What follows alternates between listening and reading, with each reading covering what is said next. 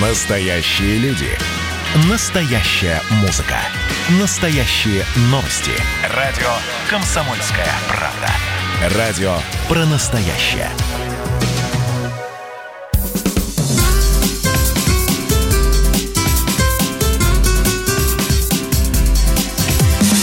Программа с непримиримой позицией.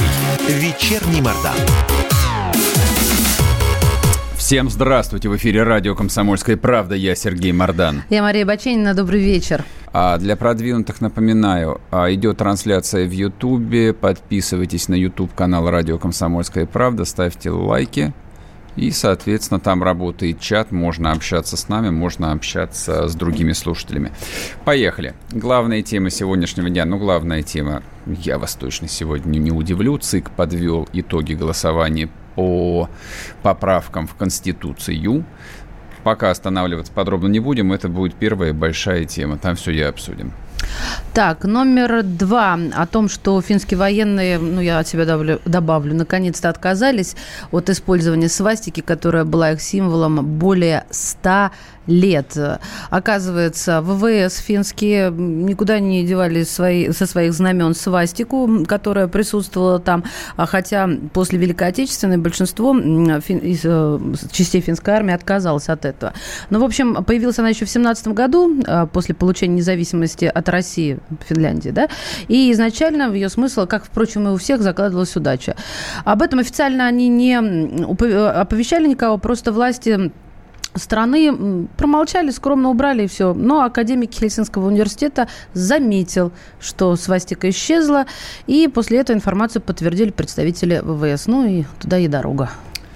Ну и последнее. А, Александр Лукашенко сегодня решил, а, так сказать, уж я не знаю, вот пытаюсь подобрать а, нужные слова и не могу. Короче, не буду мучиться. А он объявил о победе над коронавирусом. Ура! До товарищи. этого он, он объявил о том, что будут вноситься изменения в белорусскую конституцию. У молодых людей это называется косплеить. Вот Лукашенко активно косплеит Путина. Вот это со стороны выглядит довольно забавно. Ну ладно, лишь бы у него все получилось. Поехали. Вечерний Мордан. Так, главная тема – выборы. Наконец, а, трех- или четырехмесячный марафон закончен. Мы не будем вас мучить одной и той же важной, но тем не, тем не менее одной и той же темой каждый день. Сегодня подведем итоги, подробно пообщаемся, обсудим а, как это происходило. Это в краткой части, а также обсудим то, а, что это обещает нам в ближайшем, ну и не в самом ближайшем будущем. Надеюсь, скучно вам не будет. А, значит, э, сначала по цифрам. ЦИК завершил подсчет сегодня к 10 утра.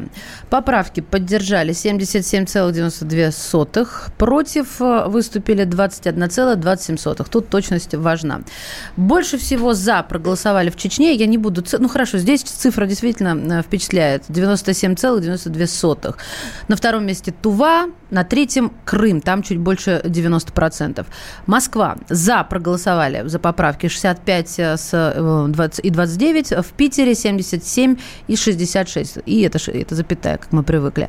А, против поправок большинством голосов в столице проголосовали на 95 участках. Это 2,7 от всех участков. Ну и самыми протестными, то есть 60% голосов, э, районы. Аэропорт, Свиблово, Богородская, ну, Раменки еще против. Это, это больше, так. большинству наших Краски слушателей ни, ни о чем не говорит абсолютно. Ну, мне кажется, говорят все-таки такие районы, Большинство они наших слушателей я поняла, Я понимаю. Мне кажется, это все-таки краски к портрету. Да, Ты говоришь, за, так они как будто они в Москве никогда не бывали. Обсуждать заводской и Сормовский район города Нижнего Новгорода. Очень ну, Могу пойти посмотреть карту, мне не сложно.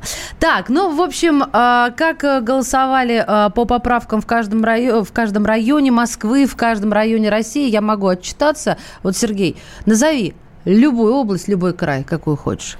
Да это не суть важно. А, смотрите, ну кроме, в общем, таких уже традиционных а, статистических а, аномалий в виде голосования в Чечне, Туве, даже в Крыму, в общем, даже в Крыму, в котором люди готовы были принять камни с неба, там проголосовало за поправки 90%, ну, в Чечне, соответственно, почти 98%, в Туве почти что 97.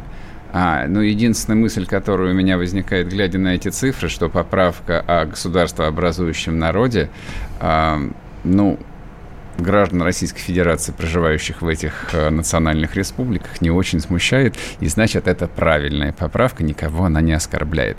А что касается протестного голосования, то начиная со вчерашнего вечера все обсуждали единственный регион, который проголосовал против поправок, это Ненецкий автономный округ. Э, там, э, ну, господи, там объяснения очень простые полтора месяца назад кому-то пришла в голову объединить НАО с Архангельской областью, а учитывая, что уровень жизни в Ненецком а, округе, поскольку он нефтедобывающий э, раза в два выше, естественно, народ встал на ДБ. А поскольку это традиционно пытались сделать, в общем, по-российски косолапо и просто всех нагнув, ну, в итоге получили вот такие цифры. А, полезный, в принципе, кейс, который, э, мне кажется, там все и региональные руководители, и федеральные руководители очень правильно восприняли. То есть, ну, это вот такая, как бы, вполне себе нынешняя российская реальность. Не нужно а, злить людей, они немедленно отплатят. Но, с другой стороны, вот э, вроде бы объяснение понятное мне, как человеку вот, со стороны читающего, да, а с другой стороны, все-таки это может быть и не объективное оправдание. Во-первых, э, так оправдался Юрий Бездудный, это глава НАУ, mm-hmm. а, а мало ли, может, люди действительно не согласны были, тоже можно допустить. Может быть, может может быть. быть. Ну и, соответственно, единственное, что еще любопытно, на что имеет смысл обратить внимание, и, кстати, Путин, конечно же, обратил на это внимание, он вообще к цифрам очень внимательно относится, нужно смотреть статистику по голосованию в, в крупных городах, городах-миллионниках. А главная цифра. А Москва, треть москвичей, треть московских избирателей проголосовала против, 33%. При этом в Питере намного меньше. В, в Питере голосовало против поправок а, только 21%. А вот Но... думали по-другому, мы с тобой вчера обсуждали, да? Мы да, думали, что Питер перетянет Думали по-другому. Более того, я думаю, что Питер будет э, и дальше в повестке дня, причем именно в повестке по итогам голосования, потому что в Питере, как это вот неудивительно, а, близкий регион, то есть всего 700 километров от столицы, опять была масса скандалов на выборах, то же самое, что было в прошлом году на губернаторских, э, были, были скандалы и на голосованиях. Ну, самый громкий скандал а, – это когда сломали журналисту медиазоны руку. Вот, я глядел это видео, не будем на нем циклиться, это уже событие позавчерашнего дня. То есть ничто не предвещало вот этой неадекватной реакции ни полицейских, которые охраняли избирательный участок, ни руководителей избирательной комиссии, собственно, как бы, которые за все, которые или которые, я не знаю, за все это безобразие отвечают. Ладно, с Питером будет видно. А Иркутск, естественно, тоже большой процент протестного голосования. Но это вообще город такой оппозиционный. Там и губернатор коммунист был, и там тоже будут выборы губернатора. И, в общем, а, большая вероятность, что снова выберут другого коммуниста. На Дальнем Востоке тоже, в общем, довольно большое протестное голосование. Я почему обо всем этом подробно говорю? А потому что Путин, соответственно, вот по результатам голосования кратко выступил, ну, у него было сегодня рабочее совещание, и он очень коротко обратился к народу. Включите нам запись. Хочу сказать спасибо вам большое за поддержку и доверие. Я неоднократно говорил о необходимости принятия поправок в основной закон страны, в Конституцию. Здесь у нас и совершенствование политической системы, и закрепление социальных гарантий. Здесь и укрепление суверенитета, территориальной целостности, наконец, наших духовных, исторических, нравственных ценностей, которые скрепляют поколения. Ну, вот так Путин здесь, Да, здесь, да, да, Путин, естественно, всех поблагодарил. А, и сказал, что понимает тех, кто голосовал против. Там был, там был еще один важный э, момент, который не вошел в эту запись. Э, если, в общем, э, хотите, можете послушать, но я вам просто могу пересказать, о чем там была речь. А Путин специально сказал, что я процитирую просто, чтобы совсем было верно. Вместе с тем понимаю и тех наших граждан, кто проголосовал против. Жизнь показывает, что мы часто не дорабатываем, а должны действовать быстрее, точнее, эффективнее. А это вот э, именно реакция на то, что я с чего как бы и начал э, там эту речь о том, что количество людей в Москве еще в ряде крупных городов, которые голосовали против поправок, это значительное количество. То есть 21%, 21% по стране или треть избирателей по крупным городам. То есть это вот э, такой существенный фактор внутренней российской политики, с которым э, приходится считаться, с которым всем придется считаться и президент его оценивает э, вот абсолютно адекватно как, э, как, как реальность, то есть по поводу которой не нужно впадать в истерику, а не нужно передергивать, не нужно объяснять в очередной раз про пятую колонну, про кучку отщепенцев и врагов – ну, и вот все такое, чем а, нас кормили э, некоторые телеканалы, некоторые радиостанции на протяжении последних нескольких лет. Вот, они это сделали, в общем, своей профессией, разжигание ненависти. Ну, вот, собственно, Путин их мягенько поправил. Ладно, вернемся после перерыва и продолжим, не уходите.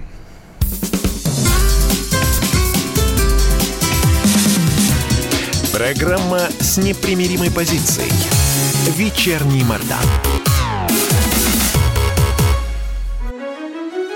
Георгий Бофт. Политолог, журналист, магистр Колумбийского университета, обладатель премии «Золотое перо России» и ведущий радио «Комсомольская правда». Авторскую программу Георгия Георгиевича «Бофт знает». Слушайте каждый четверг в 17.00 по московскому времени. А что такое деньги по сравнению с большой геополитикой? Мы денег тут не считаем.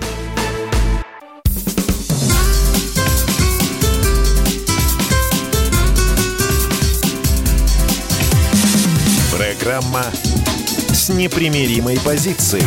Вечерний Мордан. И снова здравствуйте. В эфире радио «Комсомольская правда». Я Сергей Мордан. Мария Бачинина тоже здесь. Здравствуйте. Я еще хочу разочек повторить вам, а, на самом деле, очень важный момент, который прозвучал в обращении президента и, соответственно, вот а, в тех цифрах, а, я понимаю, что обычно никто на эти цифры не смотрит, но они важные.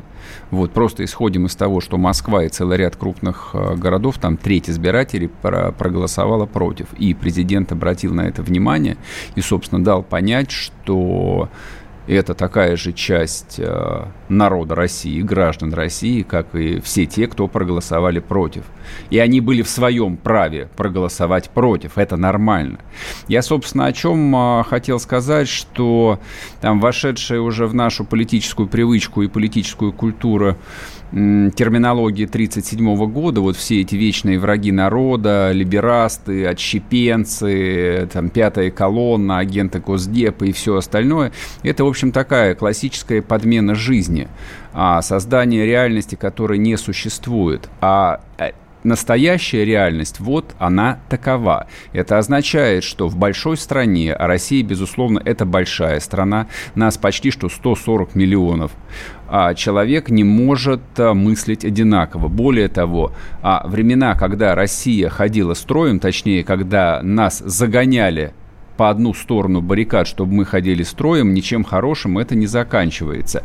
Вообще понятие оппозиция Ее Величества – это нормально. Это часть работающей политической культуры. И с этим просто нужно а, научиться, ну не то что жить воспринимать это вот как часть э, нормального человеческого, а социально, социально-политического ландшафта. Многим э, это будет непривычно, многим это будет некомфортно, но, боюсь, придется очень быстро переучиваться. Что-то я, Сереж, э, немного запуталась. Сначала ты говоришь, вот так страна мыслит одинаково, и с этим надо мириться, а потом ты говоришь я о том, сказал, что... что страна не мыслит одинаково, и не может страна мыслить одинаково просто. Тем не менее, выбор состоялся, то, с чего ты начал, да. да. А, и у меня сразу возник вопрос, тогда почему многие э, сейчас сидят и э, строчат нам о том, что они, допустим, были против? И меня даже больше волнуют э, голоса, которые э, ну, на телеграм-каналах э, пишут, э, что, мол, были сфальсифицированы. Вот с этим бы хотелось как-то об этом поговорить и разобраться. Но у нас сейчас а, политолог. А, да, чуть позже по, там поговорим а, и по поводу вот этих пресловутых вбросов, а сейчас поговорим с Сергеем Марковым, с политологом. Сергей Александрович, здрасте. Здравствуйте. Да, здравствуйте. А, прокомментируйте, пожалуйста, кратко результаты, а самое интересное, а перспективы, которые вот у нас теперь а, рисуются, ну, не знаю, там, на ближайшие полгода, на год. Вы знаете, э, я думаю, ничего особенно не изменится, поскольку революционных изменений в Конституции нет чтобы было понятно, что там происходит. Во-первых, Путин 20 лет проработал у власти, угу. много нашел нестыковок, слабостей в этой Конституции, взаимодействии там, президента, парламента, Совет Федерации, Госдумы, а, правительства, а, прокурора, Конституционного суда.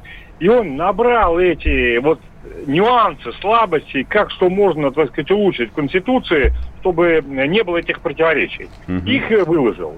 Кто что-то понимает там сильно, никто ничего особенно не понимает. И что-то сильно изменится, ну, немножко повысится эффективность работы правительства. Какие-то слабости уйдут. Для президента это очень важно. Да, но прям вот люди так, чтобы увидели это через полгода или через год, или даже пять, или через десять лет, это вряд ли. Ничего ну, почему не вряд ли? Допустим, в Конституции появляется такой странный орган под названием Госсовет. Что это такое, с чем его едят, а это, а как он будет формироваться и как он будет влиять другой. на жизнь, я вот не понимаю, например. Это, это и никто не понимает. Зачем его внесли Понятно. тогда? А внесли его как резерв, резервный коллективный президент. В том случае, вот мы у нас, знаете, Ельц, нынешняя конституция, ельцинская, да, угу. она была итогом гражданской войны, небольшой гражданской войны 93 -го года. Угу. И президент не был сверхпрезидент, сверхвласть. И будем правило по этой конституции было странно, если он сам для себя, себя ограничивал. Угу. Но и тем более очень важная задача ну, была переломить олигархов, там, выгнать а, иностранных советников из Кремля, которые там засиделись как мухи все. Угу. Значит, а, и, а, но Путин понимает, что нужно переходить от экстраординарного управления к нормальному управлению. Поэтому будущий президент будет иметь немного меньше власти. И это нужно тем более, чтобы не было как бы такой сверхпрезидента, не было э, у него э, возможности, желания какого-то все опять революционное изменение провести и отринуть путинское наследие. Поэтому у нас в этой новой конституции будет больше взаимодействия между органов власти и формируется такой потенциальный коллективный президент в виде, в виде Госсовета. То есть они будут там все собираться, такой президиум ЦК КПСС. Вот так вот. А кто будет сказать. в составе этого госсовета? Вот где это, это те же лица, только в профиль, или это кто-то новый должен быть? Вот тоже непонятно. А, я думаю, что, э, во-первых, это же очень известно, это будет отдельным законом уточняться, да, а, но в основном это будут те же самые руководители всех основных органов власти. Это будет нечто вроде Совета Безопасности, а, но а, с а, включением, я думаю, региональных лидеров. Там точно будут мэры Москвы, Петербурга, возможно, руководители вот крупнейших таких субрегионов – для того, чтобы э, регионы тоже были представлены. Возможно, будут представители какого-то гражданского общества, поскольку, э, может быть, руководство федеральных телеканалов, например, да. Какое а, они какое... отношение имеют к гражданскому обществу, я извиняюсь, они федеральные чиновники такие же назначаемые? А, ну, они на стыке. Это как руководство политических партий. Да? Генеральный Значит, директор ВГТРК, на каком он стыке? Он назначается постановлением правительства. Э, э, генеральный директор ВДРК, ВГДРК э, курирует работу, значит, полутора, полутора сотен а, телерадиокомпаний и огромное участие принимает в управлении страной. Поэтому при решении ключевых проблем желательно, чтобы его мнение было услышано до того, как принято решение, угу. а не после того, как принято решение. В этом и смысл коллективного президента этого ясно, ВЦ, ясно. Госсовета. Яснее не стало, честно говоря. Такой еще у меня вопрос. Ну, с обнулением президентских сроков понятно. Теперь можем об этом спокойно говорить. А будет ли обнуляться Государственная Дума? Когда будут э, новые выборы, на ваш взгляд? Хороший вопрос. Э, никто не знает. Да? Все понимают, что есть логика. Во-первых, есть предложение стороны ряда людей. Угу. Сергей Миронов предложил, так сказать, да, хотя, кстати, партия, она в рискованной зоне находится. А, но, значит, есть такая вот, короче, уже есть предложение Во-вторых, есть какая-то общая логика. Вы, Сергей, у нас, у нас просто буквально 30 секунд. Вы как думаете, когда будут выборы? В сентябре или декабре? А, я думаю, что если будут досрочные выборы, в декабре. Ну ладно, будем ну, готовиться. Будем готовиться. просто не успеют. Ясно. Спасибо большое. С нами в эфире был Сергей Марков, политолог. А разговариваем мы, соответственно, о закончившемся плебисците, голосование по поправкам а, в Конституцию, они приняты абсолютным большинством голосов. Если я не ошибаюсь, 78% а, принявших участие в голосовании проголосовали за поправки, 22% проголосовали против. Говорим мы о том, что это очень много. И вернемся после перерыва. Программа с непримиримой позицией. Вечерний Мордан. Как дела, Россия? Ватсап-страна! Это то, что обсуждается и то, что волнует. Это ваши сообщения в прямом эфире, в том числе и голосовые. Каждый будний день с 11 до 15 часов с Михаилом Антоновым. Эфир открыт для всех. Включайтесь. Радио «Комсомольская правда». Радио про настоящее.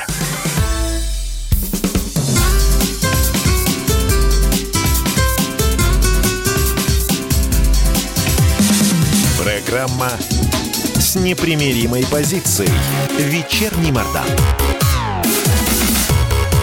И снова здравствуйте. В эфире радио «Комсомольская правда». Я Сергей Мордан. Я Мария Баченина. Добрый вечер. Продолжаем вам объяснять за голосование по поправкам в Конституцию, чем это все для вас обернется. А, так, тут такие забавные комментарии. А, ну, поскольку я вспомнил про забавные комментарии, WhatsApp Viber 8 967 200 ровно 9702. Можете писать э, все, что думаете, все, что хотите сказать или задать вопросы. Идет трансляция в YouTube.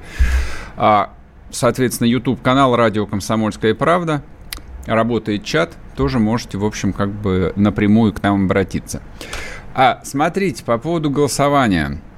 М- мне кажется, то ли мы неправильный вопрос Сергею Маркову задали, то ли... Что то ли, то, то, ли, то ли он, да, что да, то, он то ли он никаких реформ не будет, то ли он, что? да, то ли он а, упрощает ситуацию, вот говоря, что в общем Путин 20 лет у власти, да, он увидел слабые места в Конституции, и поэтому решил ее поменять. Мне кажется, это полная чепуха, потому что для действующего президента какие-то несостыковки внутри Конституции ну, это, скажем так, это частные вопросы, которые, конечно, возможно, возникали а, в ходе его работы, но это только если юристы приходили и говорили, там, Владимир Владимирович, а вот тут возникает противоречие с тем-то, тем-то, тем-то. Я не очень себе представляю, какие могли возникнуть противоречия, которые потребовали создания, ну, допустим, того же Госсовета, то есть вот как запасного политбюро, но это, это совсем, а, в общем, а, там непонятное объяснение, потому что политбюро возникает там, где есть реальная правящая партия, причем не просто правящая партия, как Единая Россия, там партия начальников, а партия идеологическая, которая именно а, устраивает государственную, общественную и личную жизнь граждан по той модели, которую они для себя прописали. Вот там возникает политбюро. И ни при каких прочих вариантах. А как же они без политбюро столько лет обходились? Легко обходились. Ну тогда и зачем оно им нужно? Не зачем. Вот я поэтому и говорю, что... То есть я, я задал этот вопрос, то есть я не понимаю, зачем это. Вот, то есть как бы у меня в, в ту конструкцию, которую там я вот в голове могу сложить, у меня это не укладывается.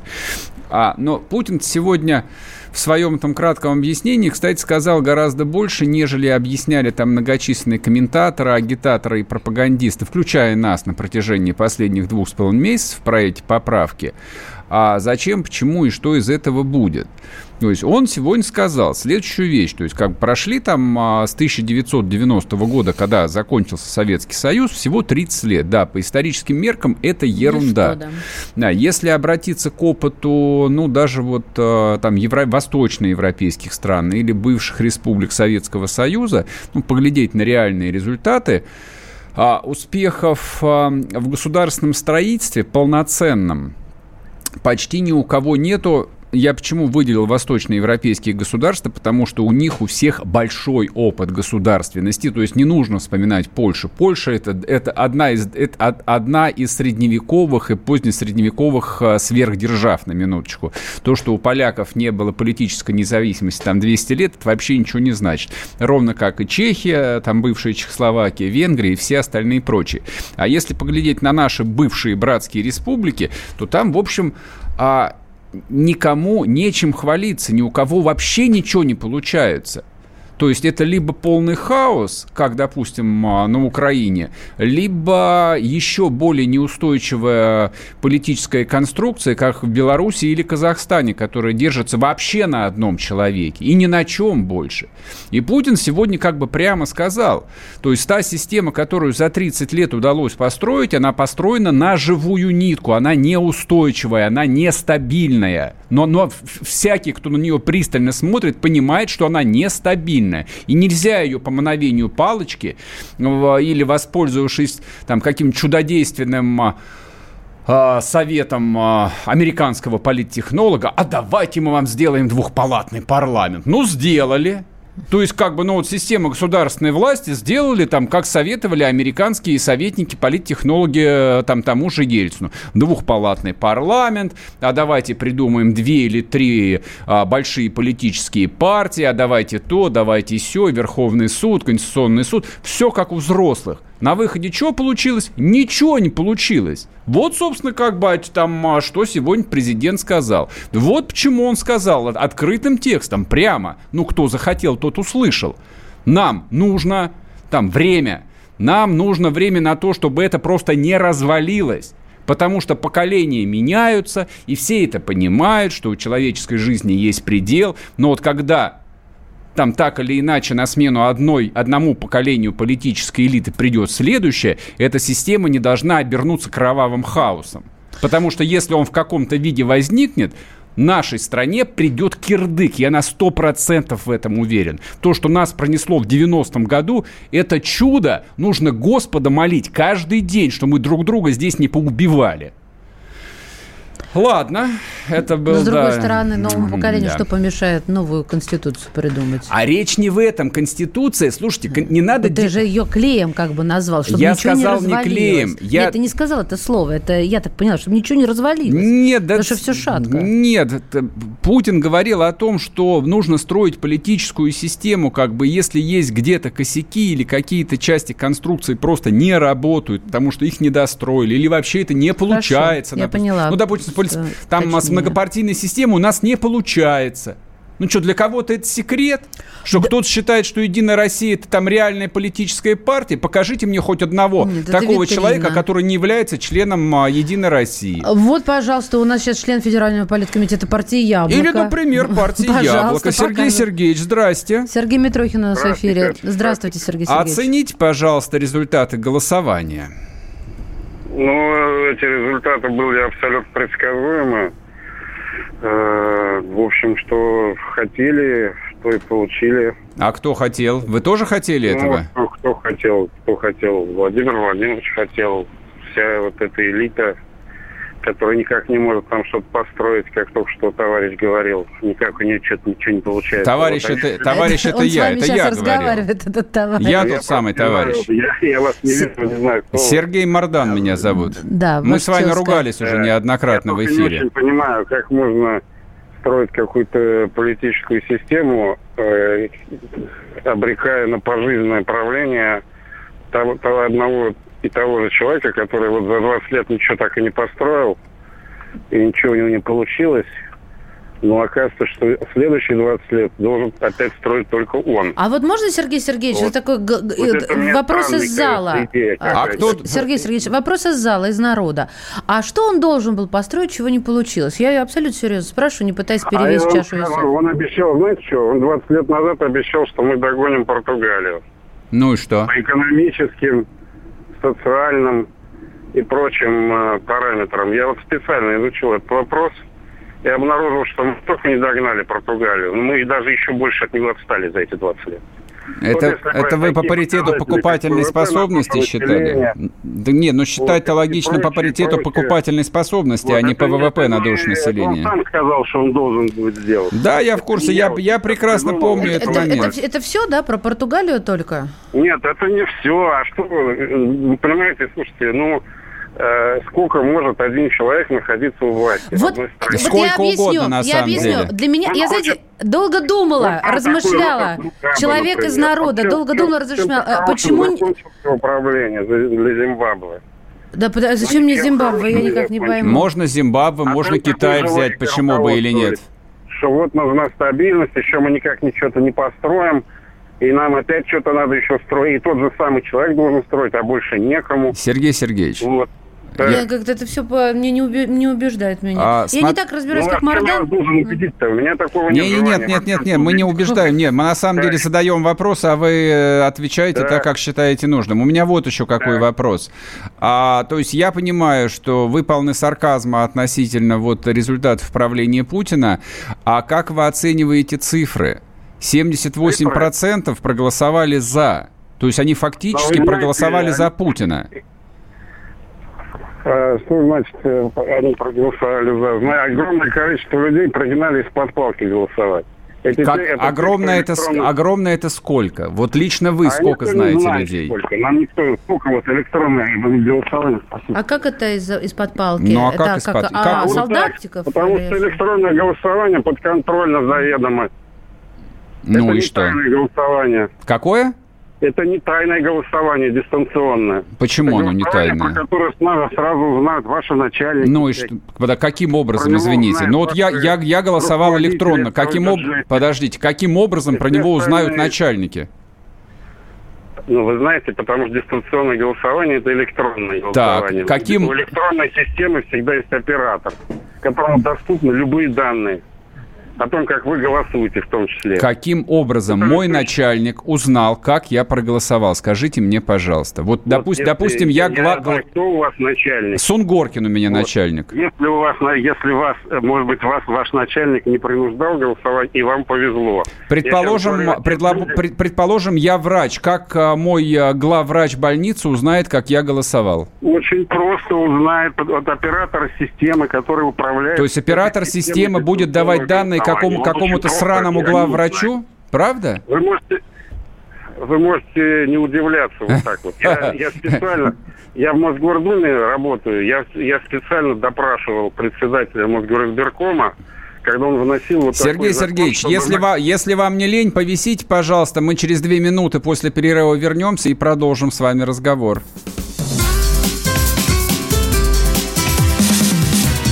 Программа с непримиримой позицией. Вечерний Мордан. Ну что вы за люди такие? Как вам не стыдно? Вам по 40 лет. Что у вас позади? Что вы настоящем? Что впереди? Опомнитесь, пока не поздно. Вот вам мой совет. Ведущие нового утреннего шоу на радио «Комсомольская правда» уже совсем взрослые люди. Но ведут себя порой Особенно, когда собираются все вместе. Они обсуждают, советуют и хулиганят в прямом эфире. С понедельника по пятницу. Начинайте день вместе с программой «Взрослые люди». Ведущие Тутта Ларсон, Валентин Алфимов. Стартуем в 8 утра по московскому времени.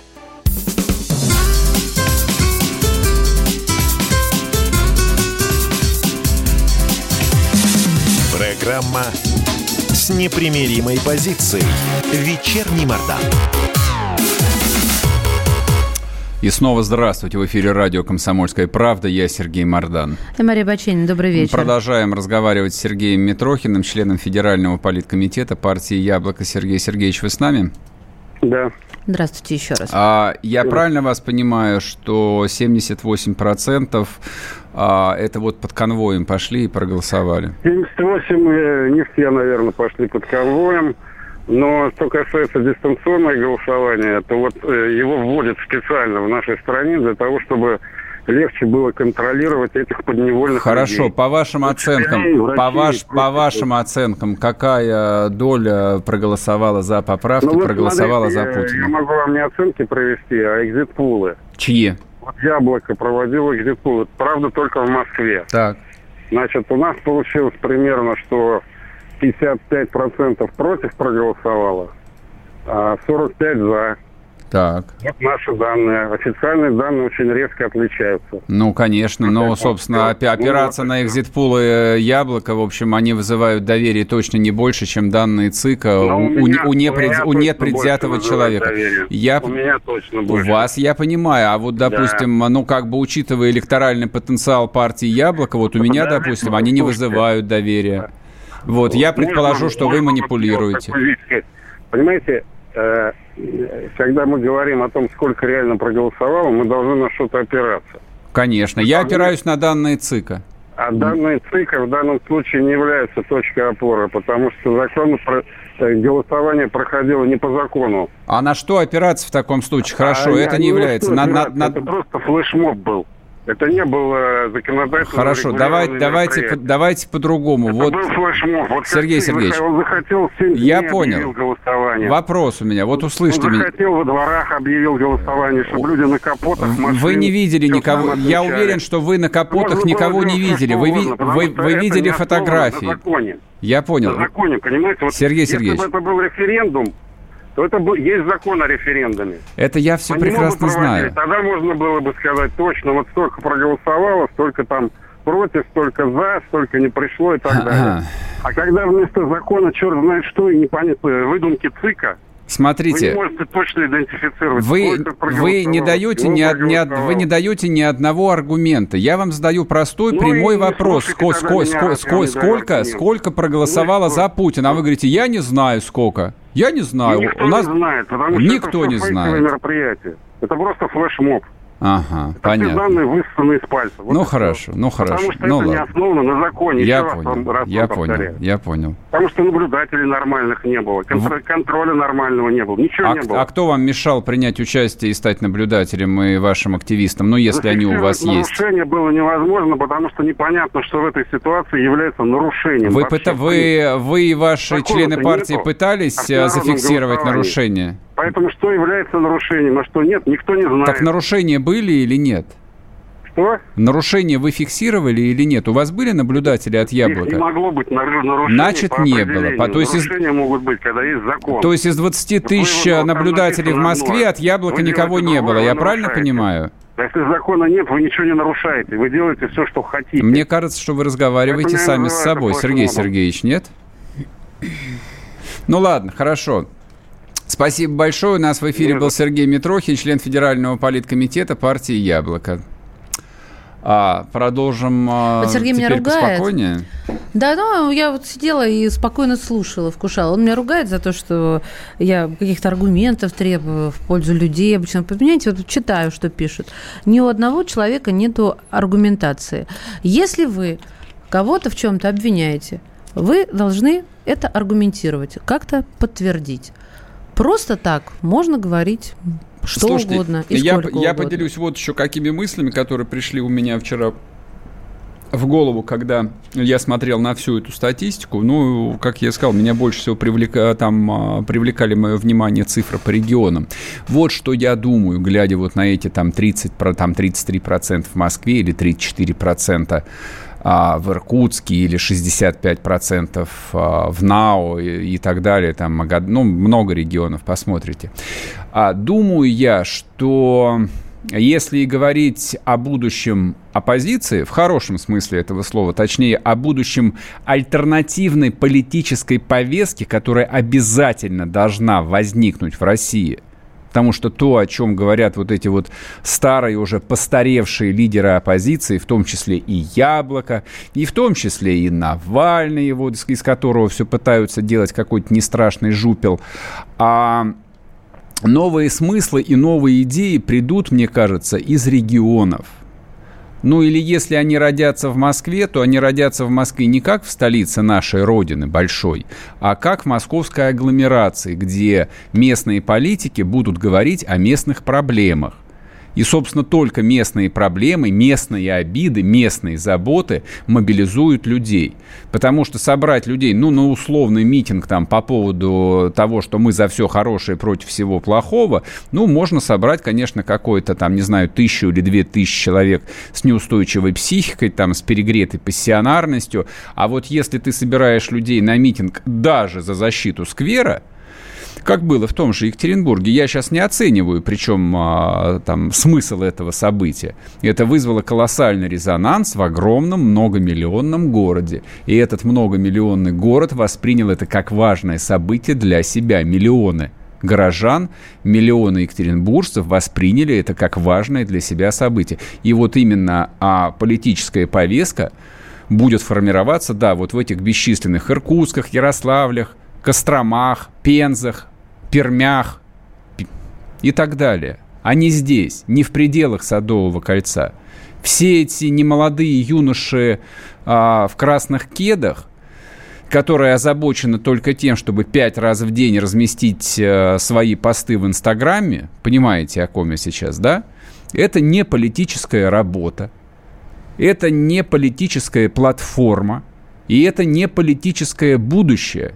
Там меня а ну, страшно раздражает а, всевозможная пустая медийная трескотня. Там а, вокруг всяких глупостей, что там а, Навальный предатель, Навальный там бесконечно тратит биткоины, или Навальный власовец, и вот этот прочий мусор. Главная, лично моя претензия там к Навальному и ко всем, ко всем остальным, вот к условной этой старой оппозиции, тем, что они морочат людям голову, хотя они не в состоянии сформулировать никакой внятной мысли. Они не, не в состоянии описать будущее, которое может зажечь людей, которое может увлечь людей. Ну что ж, ладно, подождем, увидим. Ну и, собственно, как бы в этом нет никакого противоречия. Там э, наш действующий президент об этом и сказал. Это граждане нашей страны. Они имеют право на другую позицию. Вместе, мы все вместе будем строить. У нас впереди много работы. Вот и все. Ладно, дальше новые темы. Вернемся после перерыва. Не уходите. Когда армия. Состояние души.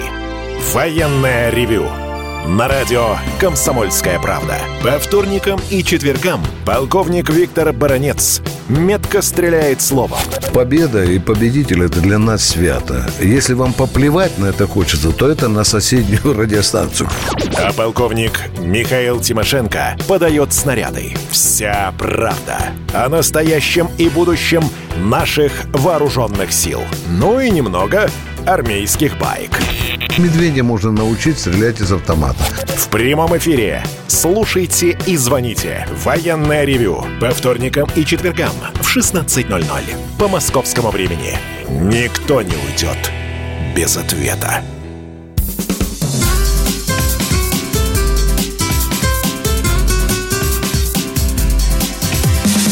Программа с непримиримой позицией. Вечерний Мордан. И снова здравствуйте в эфире радио «Комсомольская правда». Я Сергей Мордан. Молодец. Садись в пять. Меня зовут Мария Баченина. Добрый вечер. Напоминаю, WhatsApp Viber 8 967 200 ровно 9702. А можете писать свои комментарии, вопросы, все, что хотите. Идет трансляция в YouTube, YouTube канал радио «Комсомольская правда». А пару сообщений прочитаю. А, говоря, так, так, так, так. Посмотрим, Мардан, что ты будешь говорить людям через полгода, как будешь глаза смотреть, когда народ совсем обдерут до нитки, ЖКХ уже повысили. Вчера говорили про ЖКХ. Да, про это мы тоже говорим практически каждый божий день. Вот, поэтому там, скорее всего, через полгода я буду говорить примерно то же самое. Так, Сергей, вы еще достаточно молодой человек, спасибочки. Эм... Так, так, так. Ответьте, если можете честно, при кардинальной смене власти вы перекраситесь или эмигрируете? Хм, интересно. Так, давайте, рассмотрим, давайте рассмотрим варианты, какого рода кардинальная смена власти может произойти.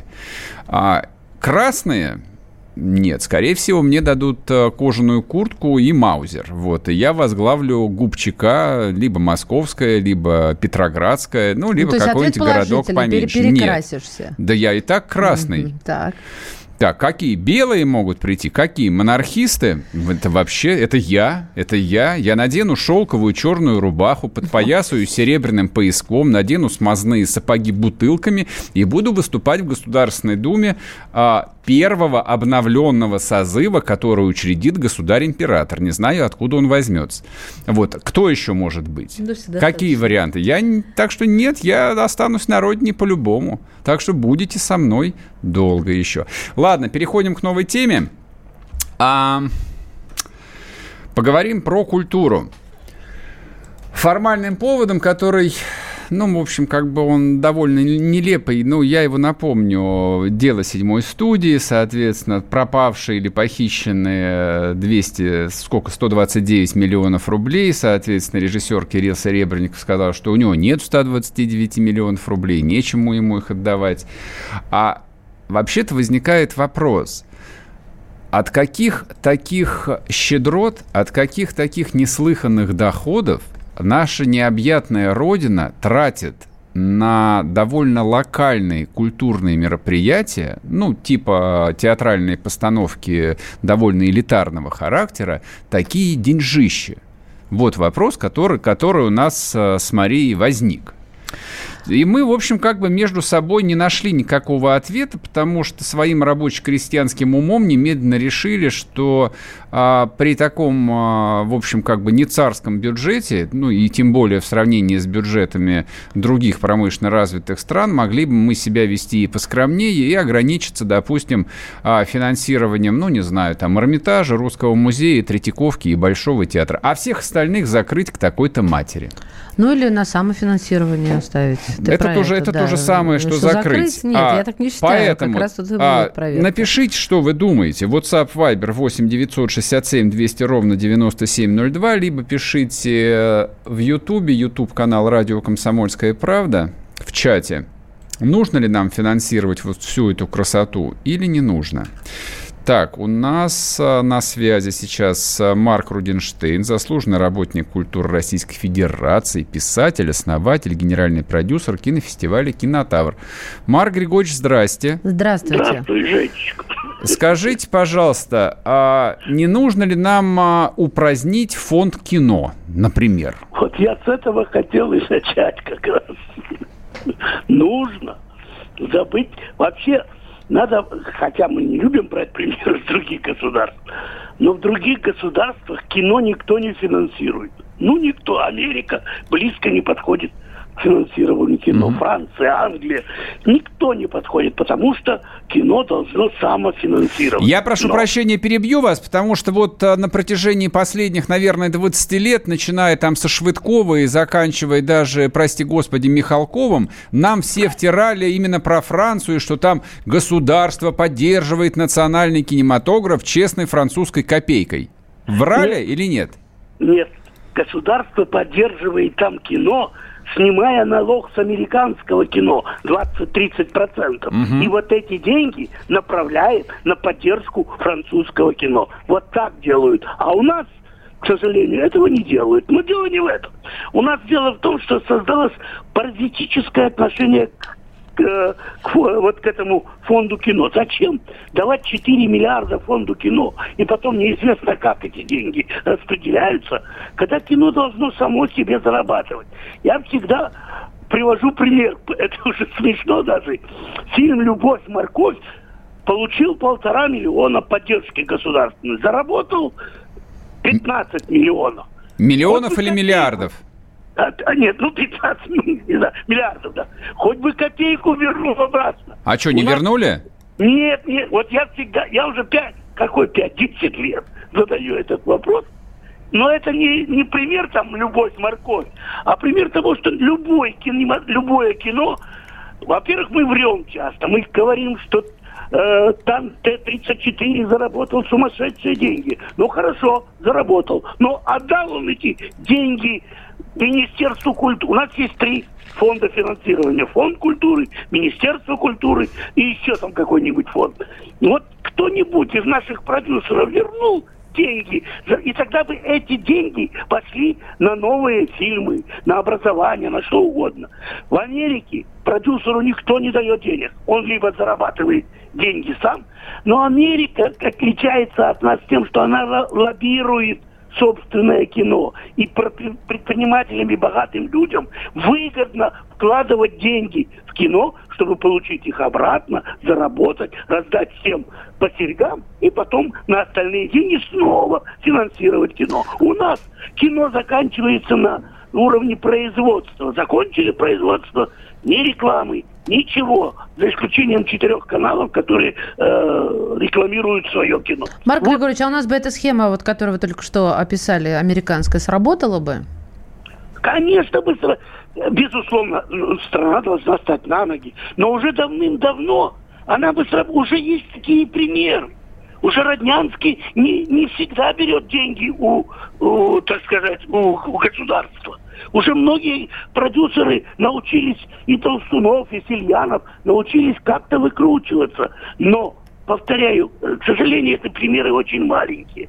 Государство должно прекратить полностью финансировать кино, а дать ему возможность зарабатывать саму. А что значит дать? Это лоббировать, это дать льготы на рекламу, это дать э, кинотеатры, большие залы кино, ну, в смысле, количество залов для показа кино. Вот что должно делать тогда все, э, так сказать, Абрамовичи будут давать деньги кино, потому что они будут знать, что государство смотрит в сторону кино, а не дает ему беспечно деньги, которые, извините, ну что скрывать, раздираются просто я, я просто могу привести свой пример. Когда я получал деньги на фестиваль «Кинотавр», я не успевал выходить из Госкино, чтобы не раздать половину этих денег. Это в, как, в, как, это в каком году вы последний раз э, раздавали деньги? Сейчас могу сказать точно год. 2001, 2002, 2003. И когда в 2004 я понял, что, э, что раздаю больше, чем получаю, я ушел фестиваля. Это благословенные времена Михаила Швыдкова или это Авдеев был? Дело в том, что не важно, кто это был. Ну как-то не это, важно, это, это, это важно. Была практика, это была практика не министра культуры, к сожалению. Это была практика сложившейся коррупции в кино. Ну а кто ее создавал-то, подождите? Э, а она же не сама, она же коррупция, она сама собой не возникает, ее люди ручками делают переводится 4 миллиарда. Вдруг ни с того, ни с сего, кто подсчитал, переводится 4 миллиарда фонд кино. Назначается директором этого фонда Толстиков. Я не знаю, кто такой Толстиков, mm-hmm. но, предположим, он эффективный менеджер, но это не так. Но, я говорю, при, приводится и начинается. Тебе есть 3-4 человека, которые ходят между э, продюсерами или э, режиссерами и говорят, ты хочешь получить деньги от фонда культуры? Да, 25 или 30 процентов отдашь? Угу. Отдам. Конечно, отдам. И вот из этой коррупционной схемы получается, что продюсерам достается не так уж много на производство, он совершает это производство, но дальше про проталкивать картину, это реклама, это, это понятно, печать. Понятно, понятно. Вот невозможно ничего сделать. Ясно, ясно. Ясно. Спасибо Привет. большое, спасибо. А, с нами на связи был Марк Рудинштейн, а основатель и генеральный продюсер кинофестиваля «Кинотавр». Вот рассказал нам, как было устроено и устроено российское кино. А, мы скоро уйдем на перерыв. После перерыва продолжим обсуждать эту тему. А я а, коротко скажу только одно. Эта практика была, эта практика есть, и эта практика, скорее всего, будет. Никто о ней не хочет говорить. Я думаю, что... Не, не буду продолжать, потому что иначе меня э, привлекут к уголовному делу за клевету. Доказательств у меня нет. Но, в общем, я на эту проблематику смотрю без всякой надежды. Вся эта система финансирования российской культуры изнач... изначально была гнилой. Она и сейчас такая же гнилая. Вот, в ней действует, даже если не коррупция, то есть я вот точно не склонен говорить, что все покупается и продается, но в ней а, почти все решает а, ресурс, связи, возможности, кто может позвонить, кто может попросить. Тот и получает все это бабло. А кто не может, тот, извините, рулит деревенским домом культуры за 2 рубля. Вернемся после перерыва, не уходите. Летописцы земли русской к вам возвращаются. Я не буду там сейчас, не бойтесь, Роман, оппозиционно выступать. Ой, давайте про график послушаем. График, а все, что не по графику, нафиг, нафиг. Нафиг, нафиг, нафиг. Да, да, да, да.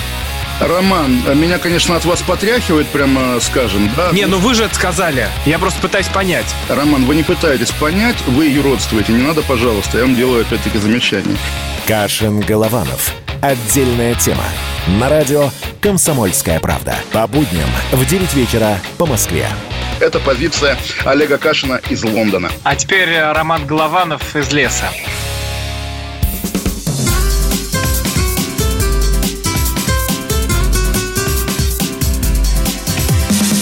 Программа с непримиримой позицией. Вечерний Мордан. И снова здравствуйте. В эфире радио «Комсомольская правда». Я Сергей Мордан. Я Мария Баченина, добрый вечер. Говорим мы о том, как должна финансироваться культура, вообще должна ли она финансироваться. На самом деле, ну вот будь я каким-нибудь там бешеным либертарианцем, я сказал бы, что пусть выживают как хочет. Но это так не работает. Культура всегда прямо или косвенно финансировалась.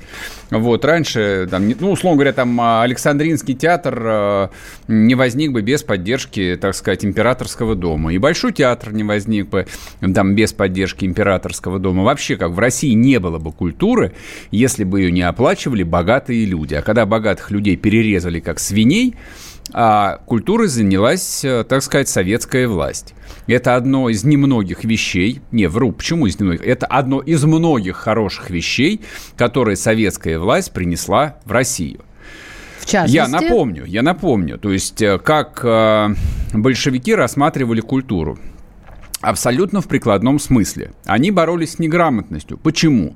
Потому что только образованный пролетариат может работать на современном оборудовании, там, э, заниматься индустриализацией, строить будущее и в конечном счете коммунизм. Соответственно, культура – это просто более продвинутая часть там, базового, начального, среднего, высшего образования. Ну, я уж не говорю о том, что важнейшим из искусств для нас является кино, говорил Владимир Ильич Ленин, не помню в каком году, и вот под этим лозунгом существовал весь великий советский кинематограф. Великий советский кинематограф, потому что работы Эйзенштейна до сих пор изучают во всех киношколах мира. Это советское кино. В каком году оно закончилось? Великий советский кинематограф. Я помню наш недавний с тобой спор по поводу... В 80-х годах. Угу. В 80-х годах советский кинематограф снимал великие фильмы, которые смотрятся до сих пор. Все, что было после этого, это, в общем, ну, попадаются там крепкие средние образцы, но они не тянут даже на кассу. Поэтому мы в этом году отмечали 20-летие фильма «Брат», потому что Балабанов – это, наверное, единственный большой кинорежиссер, который родился вот в пространстве а, российского кинематографа за последние два десятилетия. И это, в общем, полная катастрофа. Это катастрофа, которая который говорит, в принципе, о состоянии там, отечественной культуры, в том числе, а кино – это часть культуры, но это в том числе говорит о том, что а та экономическая система, в которой русская культура существует, она неэффективна, она порочна, и она, э, ну, на мой взгляд, уничтожает даже то, что, в принципе, могло бы вырасти – Потому что, ну вот смотрите, там... Не, ну подожди, ну почему ты так говоришь, что в принципе могло бы вырасти? Получается, у нас вообще ни одного фильма достойного нет. У нас они есть. Какие? Э, ну, Назови хотя бы два. Да, пожалуйста. Вот то же самое а, «Движение вверх». Я очень большая поклонница этой картины. Это большое кино? Да. На Серьезно? мой взгляд, это большое кино.